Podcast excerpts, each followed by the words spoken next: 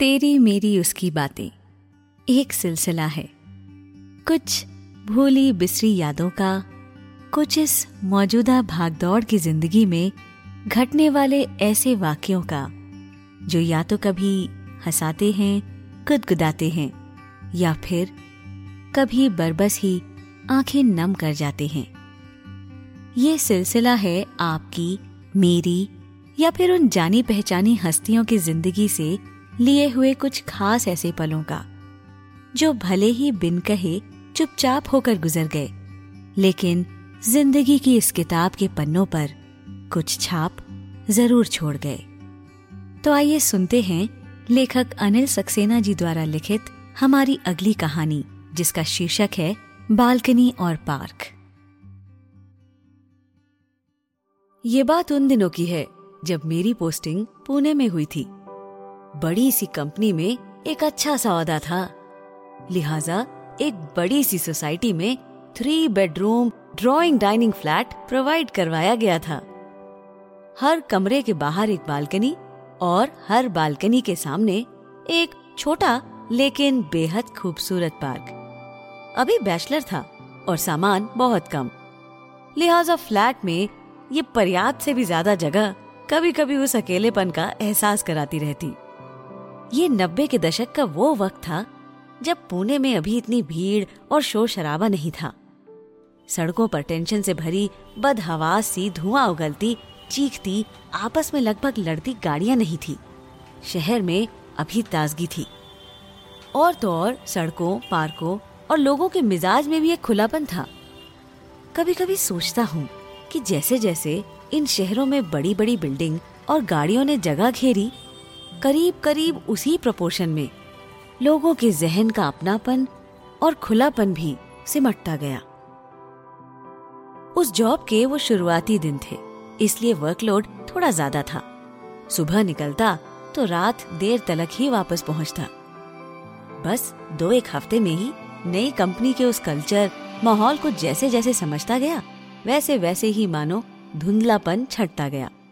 और ये नया शहर, सोसाइटी और फ्लैट थोड़ा और स्पष्ट दिखने लगा, समझ आने लगा।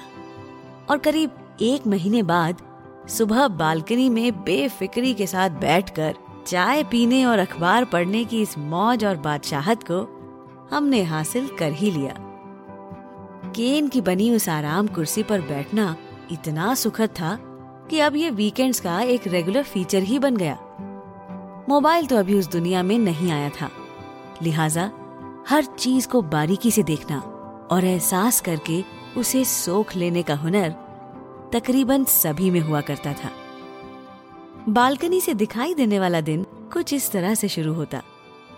पार्क में पेड़ों, बाढ़ और क्यारियों में पहले नन्ही चिड़ियों का चहचहाना, फुदकना और न जाने किस प्रयोजन से गिलहरियों का इधर उधर भागते रहना। तब कभी एहसास ही नहीं हुआ कि ये जो हवा की ताजगी है महक है। आगे चलकर ये एक लग्जरी सी भी प्रतीत हो सकती है। हम्म, खैर बात हो रही थी उस पार्क में होने वाली गतिविधियों की। तो कुछ ही देर बाद पार्क के बेंच सोसाइटी के बुज़ुर्गों से घिर जाते और आने वाले वीकेंड्स में मुझे उनकी शक्लों की ठीक से पहचान हो गई थी।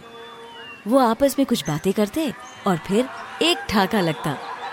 कभी वो फप्तियाँ कसते नज़र आते तो कभी किसी खास डिबेट में आपस में उलझ जाते। बातचीत किन मुद्दों पर होती, ये दूर से उस बालकनी में बैठे मैं समझ नहीं पाता।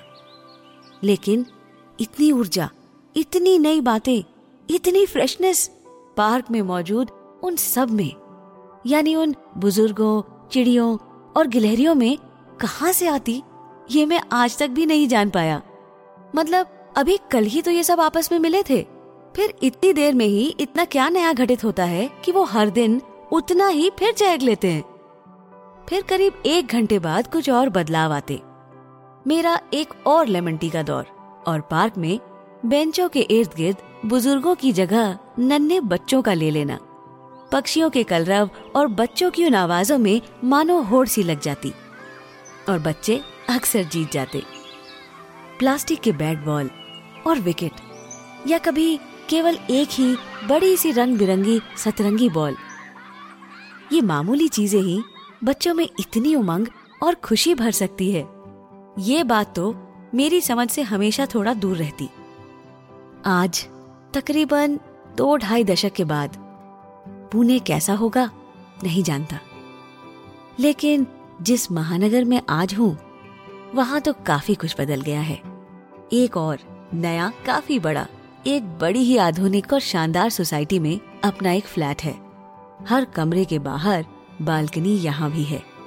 फ़र्क है तो केवल ये कि कमरों के साइज़ थोड़ा बढ़ा दिए गए हैं और बालकनी छोटी कर दी गई है।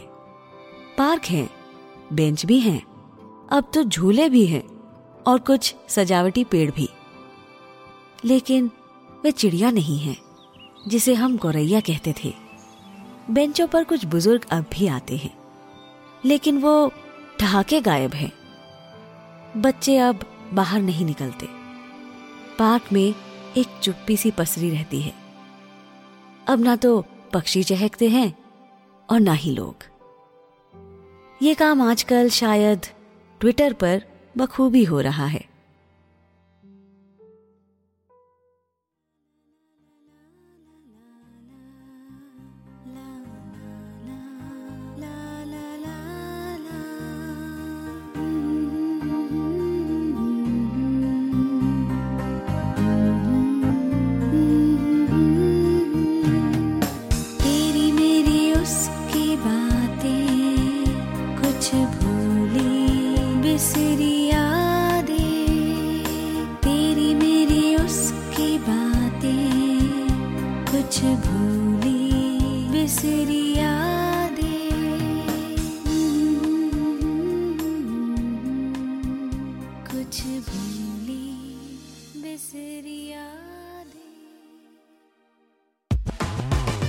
Like this Sochcast? Tune in for more with the Sochcast app from the Google Play Store.